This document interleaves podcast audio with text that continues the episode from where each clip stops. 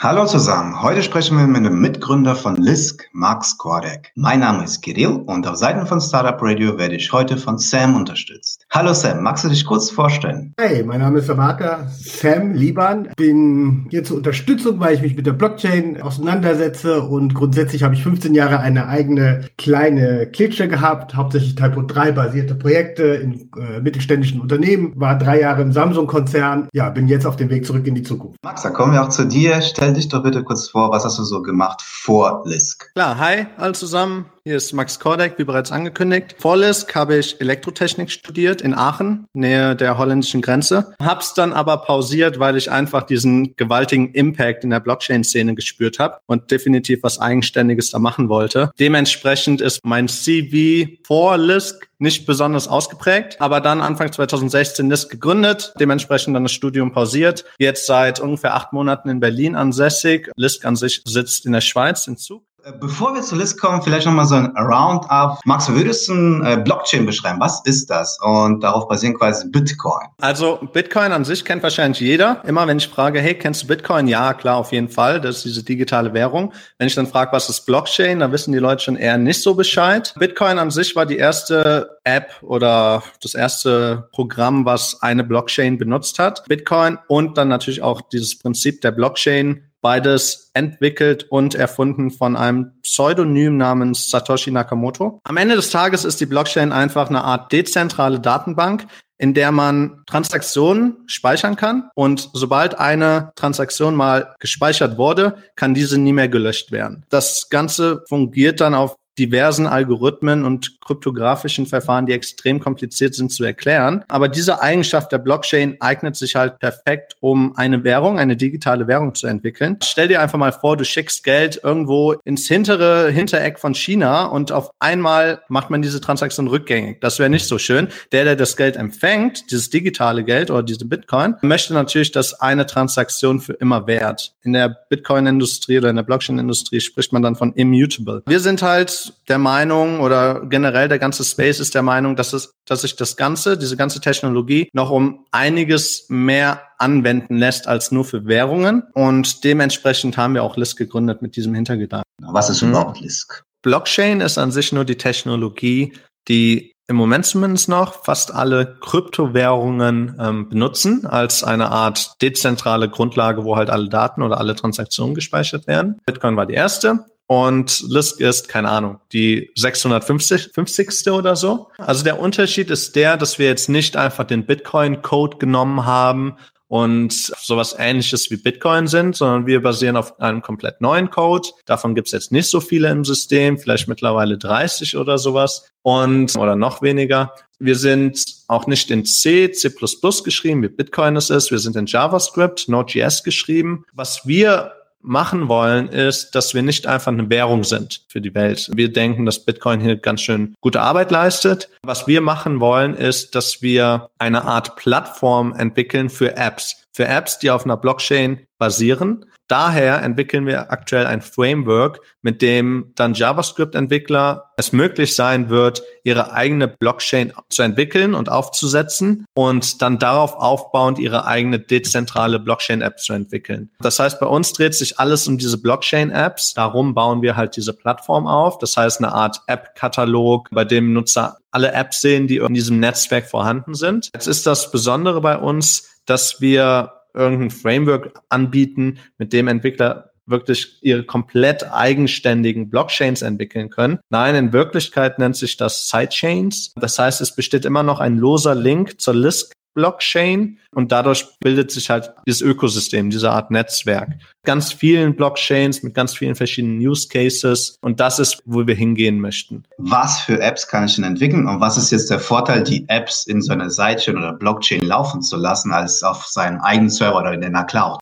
Also wenn du eine App auf einer Blockchain entwickelst, ist diese App natürlich dezentral. Das heißt, sie hat all die Vorteile von Dezentralität und all die Vorteile von einer Blockchain. Eine Blockchain läuft trustless, das heißt, du brauchst keinem zu vertrauen im Netzwerk, keiner der Teilnehmer, weil alles innerhalb dieser Dezentralität im Konsensus ist. Es gibt aber noch super viele andere Vorteile beziehungsweise Eigenschaften. Zum Beispiel hat jeder Nutzer, der halt partizipieren möchte in diesem Netzwerk, sowas wie eine Wallet, so nennt sich das bei Bitcoin zumindest. Das heißt wirklich ein Account auf dem Netzwerk, der verschlüsselt ist mit einem, ja, mit diesem Private Public Key Pair. Das heißt wirklich mit einem sehr sicheren Passwort, sage ich jetzt mal. Und es ist wirklich, weil das Ganze auf Military Grade Cryptography basiert, extrem sicher, dass selbst die CIA oder wer auch immer da nichts irgendwie knacken kann. Und mit diesem Account kannst du wirklich beweisen, dass du du bist, halt dieser Teilnehmer in diesem Netzwerk.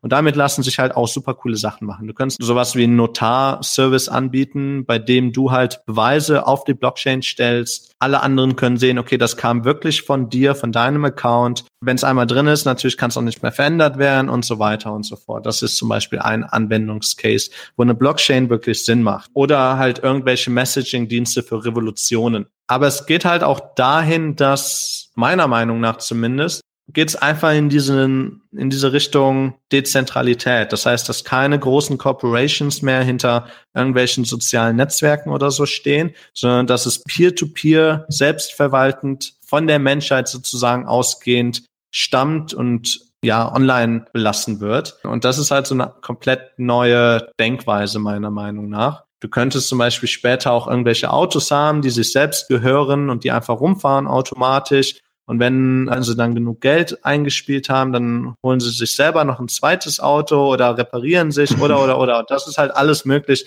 mit so einem trustless System. Ansonsten hast du halt immer irgendeine, irgendeine Corporation dahinter. Was sind bei euch so die ersten Apps, die du gesehen hast? Was, äh, in welchem Umfeld bewegen wir uns da jetzt aktuell? Wir entwickeln dieses Framework gerade und werden wahrscheinlich so, ja, gegen Ende des Jahres was haben. So die ersten Apps, die wir sehr wahrscheinlich sehen werden, wird Richtung Identity gehen, weil das einfach extrem viel Sinn macht, eine Identity oder eine Identität auf der Blockchain zu haben die natürlich verschlüsselt sein kann mit den einzelnen Werten, zum Beispiel Kreditkarteninformationen oder wo du wohnst oder oder oder. Aber somit kannst du halt jeder anderen App wirklich diese Daten innerhalb von Sekunden zur Verfügung stellen und brauchst sie nicht immer wieder einzugeben. Zum Beispiel aktuell, wenn du auf Facebook gehst, wenn du auf Google gehst, wenn du auf Amazon gehst, du hast überall deine eigenen Accounts, du musst dich immer neu anmelden, musst immer deine ganzen Daten eingeben. Wenn das jetzt aber mal dezentral auf einer Blockchain basieren würde, dann hast du halt erstens kein, keine Firma dahinter, das heißt eine andere Firma oder ein Startup, hat eine geringere Barriere, das auch bei sich einzuspielen, dieses System, das zu unterstützen. Aber du weißt halt auch, dass keine Firma jetzt irgendwie deine Daten verkauft oder in der Hand hat oder sie benutzt oder so. Die Dezentralität und die, die, sagen wir mal, Interessenslosigkeit, ist, ist das auch der Grund, warum ihr euch für eine Stiftung entschieden habt in der Schweiz? Ihr habt ja eine Art Crowdfunding gemacht und habt dann über den ICO eben dieses Crowdfunding-Modell Geld bekommen. Was ist das ICO, Sam, kurz? Initial Coin Offering, also eine, eine Blockchain Blockchain an sich generiert bisher auf, aufgrund der technologischen Bauweise immer eine digitale Münze, ein Token. Und diese digitale Münze, die kann man als Geld verwenden wie Bitcoin, äh, die kann man aber auch einfach nur als Münze verwenden für andere Anwendungsfälle. Fakt ist aber, es wird immer eine produziert und irgendjemand kam dann auf die Idee, clevererweise, wenn man ein Blockchain-Projekt starten will, dass man dann ein Crowdfunding macht, indem man sozusagen der Crowd zu bestimmten Konditionen Münzen anbietet, ne, die die Blockchain eh dann produzieren wird. Diese Münzen kaufen dann die Leute ein, mit dem Geld sozusagen sponsert man sich dann eben den, das Startup oder äh, die Unternehmung oder was auch immer sozusagen das Ziel ist. Und die Investoren haben den Vorteil, denen gehört zwar nicht die Firma dann in irgendeiner Art und Weise, wie beim Crowdfunding auch nicht, sondern die haben aber den Vorteil im Gegensatz zum klassischen Crowdfunding, wo man vielleicht ein T-Shirt dann kriegt, dass die im Grunde genommen mit diesen Währungen handeln können. Ne? Das heißt also mit diesen Münzen. Das heißt, sie hoffen darauf, dass jetzt zum Beispiel Lisk dann ein erfolgreiches Projekt wird. Dann steigt der Wert der Lisk-Münzen immer weiter und man hat die relativ günstig gekriegt und partizipiert so an dem Erfolg. Max, korrigiere mich, wenn ich was Falsches gesagt habe. Bis jetzt alles richtig. Also es ist einfach eine Art dezentrales Crowdfunding, Crowd Equity, irgendwo da so im Dreh. Natürlich erwirbt man keine Anteile, wie du schon richtig meintest, Sam. Man erwirbt sozusagen einfach die Tokens oder die Coins, die dann später auf dieser Blockchain herumgeschickt werden können oder benutzt werden können für irgendwelche Netzwerkfunktionen. Und zum Beispiel jetzt bei unserem ICO war es so, dass ungefähr 4000 Leute teilgenommen haben. Wir haben dann 14.000 Bitcoin gesammelt. Damals war das irgendwie 5,8 Millionen Euro oder Dollar, irgendwie so um den Dreh.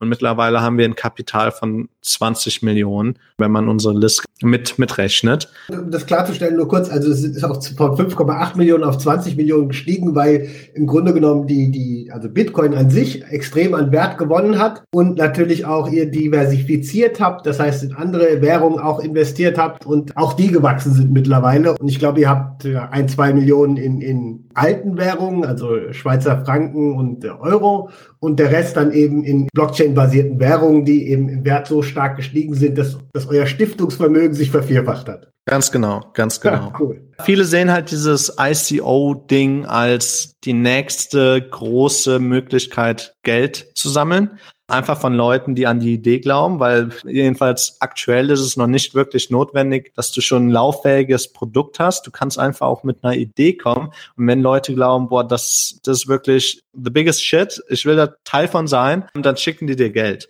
Und dann hast du halt tausende Leute, die schicken alle einen Tausender einfach nur und dann hast du am Ende eine Riesensumme schon an Knete, die da zur Verfügung steht. Und es geht so weit, dass aktuell Projekte innerhalb von 30 Minuten 17 Millionen Dollar einnehmen. natürlich dann in Bitcoin oder in Ethereum oder in Lisk oder anderen Kryptowährungen. Da kann man in so einem ICO natürlich alles akzeptieren. Spielt keine Rolle. Das extrem geile meiner Meinung nach ist, dass man, sobald man halt teilgenommen hat, ein Teil einer Community ist und dann von Anfang an hat man selber wirklich den größten Incentive überhaupt, dass sich dieses Projekt in die richtige Richtung entwickelt. Weil du, du bist vested, also du bist, du hast Knete in dem Ding. Das heißt, du bist aktives Community-Mitglied. Wenn du Programmierer bist, versuchst du zu programmieren. Wenn du Designer bist, versuchst du irgendwelche geilen Infographics zu entwickeln. Und damit wird es halt jetzt das erste Mal möglich, dezentrale Projekte erstens natürlich zu finanzieren, aber auch die Leute zusammenzuschweißen, ja sozusagen eine Community zu bilden weil jetzt jeder wirklich das Ding erfolgreich sehen möchte. Kleine Bitte in eigener Sache. Bereits mehrere Zuhörer haben ihre Bewertung auf iTunes für Startup Radio abgegeben. Jetzt freuen wir uns auf deine Meinung. Deine kurze Bewertung hilft uns, mehr Zuhörer zu erreichen und dadurch inspirierende Interviewpartner für Startup Radio zu gewinnen. Also los geht's auf www.startupradio.de slash podcast bewerten. Es bleibt dir natürlich frei, uns eine Bewertung abzugeben oder es bleiben zu lassen. Das war wahrscheinlich damals einfach gang und gäbe, sozusagen ein ICO zu machen, aber wie, wie seid ihr da dran gegangen? Also habt ihr einfach Reddit oder äh, in Foren wie Bitcoin Talk oder sowas äh, einfach gepostet und gesagt, so, wir haben hier eine Idee, damit möchten wir in drei, vier, fünf Monaten irgendwie Crowdfunding starten oder also wie seid ihr da vorgegangen? Also wir haben den ICO Anfang 2016 gemacht und da war es noch gar nicht so gang und gäbe.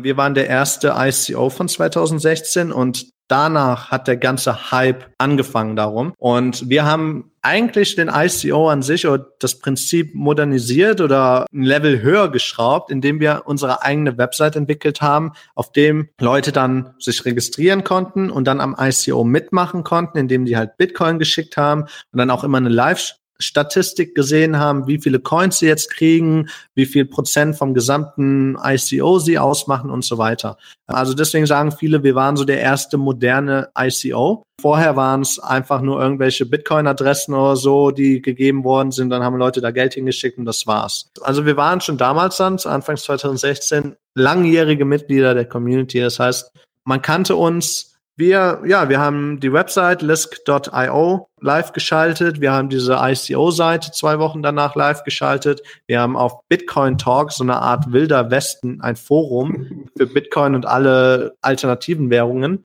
Haben wir einen Thread eröffnet, Twitter-Profil, Facebook, auf Reddit haben wir ein Subreddit eröffnet und so weiter und so fort. Ein bisschen Werbung gekauft ähm, und diesen ICO halt angekündigt. Produkt war auch schon einigermaßen fertig und war Open Source auf GitHub, haben eine Art Testnetzwerk auch laufen gelassen, dem Leute halt auch das Ding ausprobieren konnten. Das heißt, Leute konnten was sehen, Leute sahen ein richtiges Team hinter dem Projekt. Manchmal war es damals wirklich nur irgendwelche Pseudonyme und Avatare, mehr nicht. Zu damaligem Zeitpunkt waren halt diese 5,8 Millionen eine gewaltige Summe. Ich glaube sogar, das war der zweithöchste zu dem Zeitpunkt. Kurz darauf kam dann ein neuer dann noch, der, der wurde dann zum zweithöchsten und wir zum dritthöchsten. Und mittlerweile raced da jeder mehrere Millionen. Also der Space hat sich auch gewandelt. Aber so macht man es im Prinzip. Natürlich geht es noch sehr, sehr viel weiter. Was wir auch zum Beispiel als erstes gemacht haben, war wirklich Customer Support. Das heißt, wir haben auf, ich saß 18 Stunden am Tag vom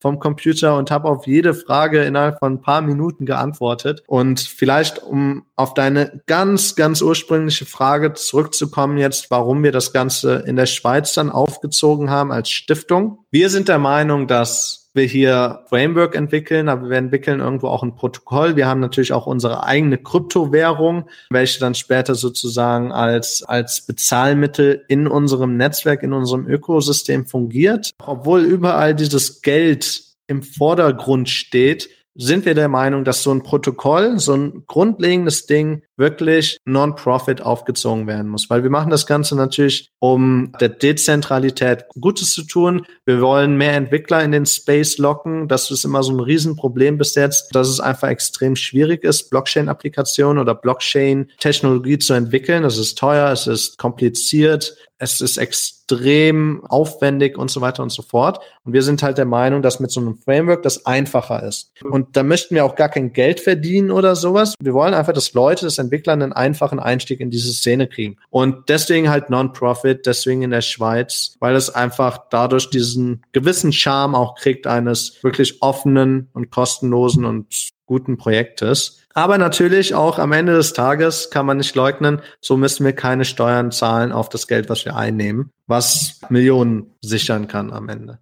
Ihr habt euch ja entschieden, in der Schweiz die Stiftung zu gründen. Warum die Schweiz nicht in Deutschland? Also wir haben es tatsächlich erstmal in Deutschland versucht als GmbH, aber ich sag euch, das könnt ihr vergessen. Die Leute wissen nicht, was Blockchain ist, die Leute wissen nicht, was eine Kryptowährung ist, die Leute wissen nicht, was ein ICO ist. Mit Leute meine ich Behörden. Wir haben damit vier Monate oder sowas verschwendet oder noch länger und konnten die ganze Zeit auch nicht an unser Geld. Wir können erst seit vier Monaten an unser Geld, was uns halt extrem verzögert hat alles. Wir haben uns dann halt umgeschaut, als es hier mit der G GmbH in Deutschland absolut nicht funktioniert.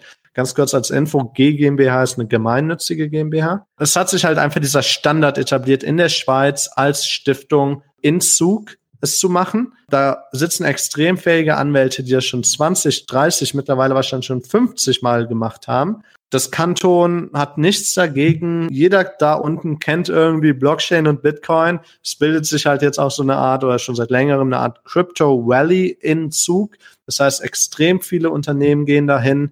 Und ich sehe wirklich, dass das zu einer Art Standard sich entwickelt. Das heißt, wenn man was mit Blockchain macht, macht man ein ICO, und vorher aber halt noch, wenn man das Geld dazu hat, eine Stiftung da unten. Was kostet sowas und wie lange dauert es dann? Und welche Anforderungen müssen noch erfüllt werden dann? Du musst ein ja, Stiftungsanfangskapital von 50.000 Schweizer Franken aufbringen. Die Anwälte, die sich halt da extrem gut auskennen, da kann man vielleicht dann nochmal mit so vielen Anwal Anwaltskosten rechnen. Dann braucht man auf jeden Fall, also eine Stiftung ist eine Stiftung, keine Firma. Das heißt, man braucht einen, einen Stiftungsrat und einer dieser Stiftungsratsmitglieder muss in der Schweiz wohnen. Wir sind drei bei LISK. Dann die Zeit, ich denke mal so, bis die Stiftung dann gegründet ist, ja, schon so zwei, drei Monate. Das auf jeden Fall, je nachdem, wie flott man da immer äh, die Dokumente und so checkt, aber am Ende hatten wir echt hunderte an Blättern zusammen. Ich muss sagen, in der Schweiz geht alles um einiges schneller. Bankkonto eine Woche dann.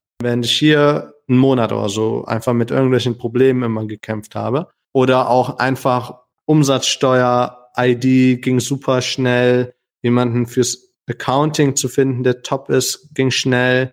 Also in der Schweiz bin ich der Meinung, dass die Leute erstens wesentlich netter sind, aber auch wesentlich schneller. Ähm, also da ist auf jeden Fall dann ein Vorteil gegenüber zu Deutschland. Genau, also fairerweise äh, für Deutschland nur, nur eingeschoben. Ähm, du hast es ja erwähnt, also Zug entwickelt sich zu einem Crypto Valley. Also da ist, glaube ich, aber auch die Akzeptanz jetzt für Startups einfach sehr, sehr groß. Also die Ethereum Stiftung äh, sitzt zum Beispiel auch in Zug und etliche andere auch. Da ist einfach eine sehr, sehr hohe Akzeptanz für diese äh, sehr, sehr neuen Startups und dementsprechend kann ich mir vorstellen, sind die auch einfach viel, viel schneller im Bewilligen von Dingen als es jetzt hier der Fall wäre, den, wo man alles immer erklären muss und eben manche Sachen gar nicht rechtlich so eindeutig sind nach deutschem Recht, ja. Max, und äh, wie groß ist euer aktuelles Team dann in Berlin? Hm, in Berlin haben wir lass mich mal durchzählen.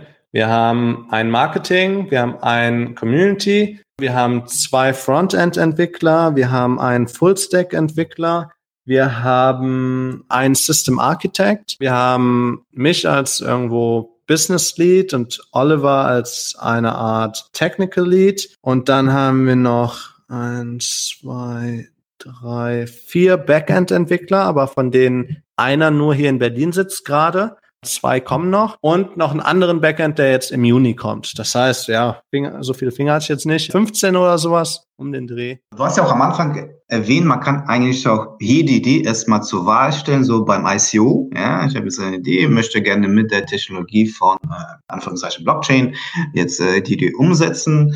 Würdest du sagen, ICOs sind die neue Art, äh, Startups zu gründen? Wenn es Sinn ergibt, dass für diese Idee ein eigenes Token existiert? Ja. Wenn du jetzt aber irgendeinen Candy Crush 2 entwickelst, nein. Also deine Idee muss schon irgendwo von Blockchain, von einem eigenen Token, von Dezentralität und Trustlessness leben. Ansonsten wird auch keiner investieren, weil er einfach den Sinn dahinter nicht sieht. Aber wenn, wenn es das tut, dann extrem geil, mach's auf jeden Fall. Und ja, so generell gesehen, ich bin halt der Meinung, dass generell Programme oder Apps oder Anwendungsfälle in diese dezentrale Welt sich bewegen sollten. Und dementsprechend sehe ich schon ICOs als sehr, sehr großes Ding an, weil es halt in Zukunft immer mehr und mehr dezentrale Anwendungen geben wird. Ich sehe aber auch eine starke Verschmelzung zwischen traditionellem Venture Capital und ICOs. Das heißt, dass man vielleicht eine Art Seed Funding bekommt und dann gehen die VCs später sogar noch mit im ICO mit rein. Ich meine heute noch was gelesen zu haben, dass jetzt bald ein ICO stattfindet, bei dem jetzt das erste Mal ein Milliardär, der halt auch ein VC ist, selber investieren wird. Das heißt einmal in die Stiftung, die dann auch in der Schweiz sein wird,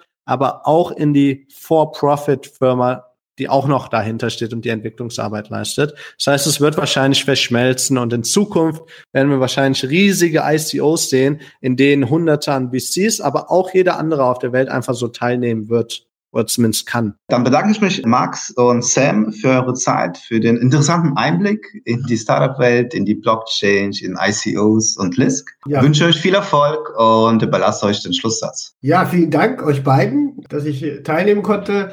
Super interessant, Max. Wie gesagt, ich finde, ähm, also was die Transparenz angeht, legt ihr echt die Messlatte sehr hoch. Also Hut ab dafür. Ich glaube, da müsst ihr, das müsstet ihr auch ein bisschen mehr noch herauskehren, weil ich glaube, die meisten kriegen das gar nicht so richtig mit.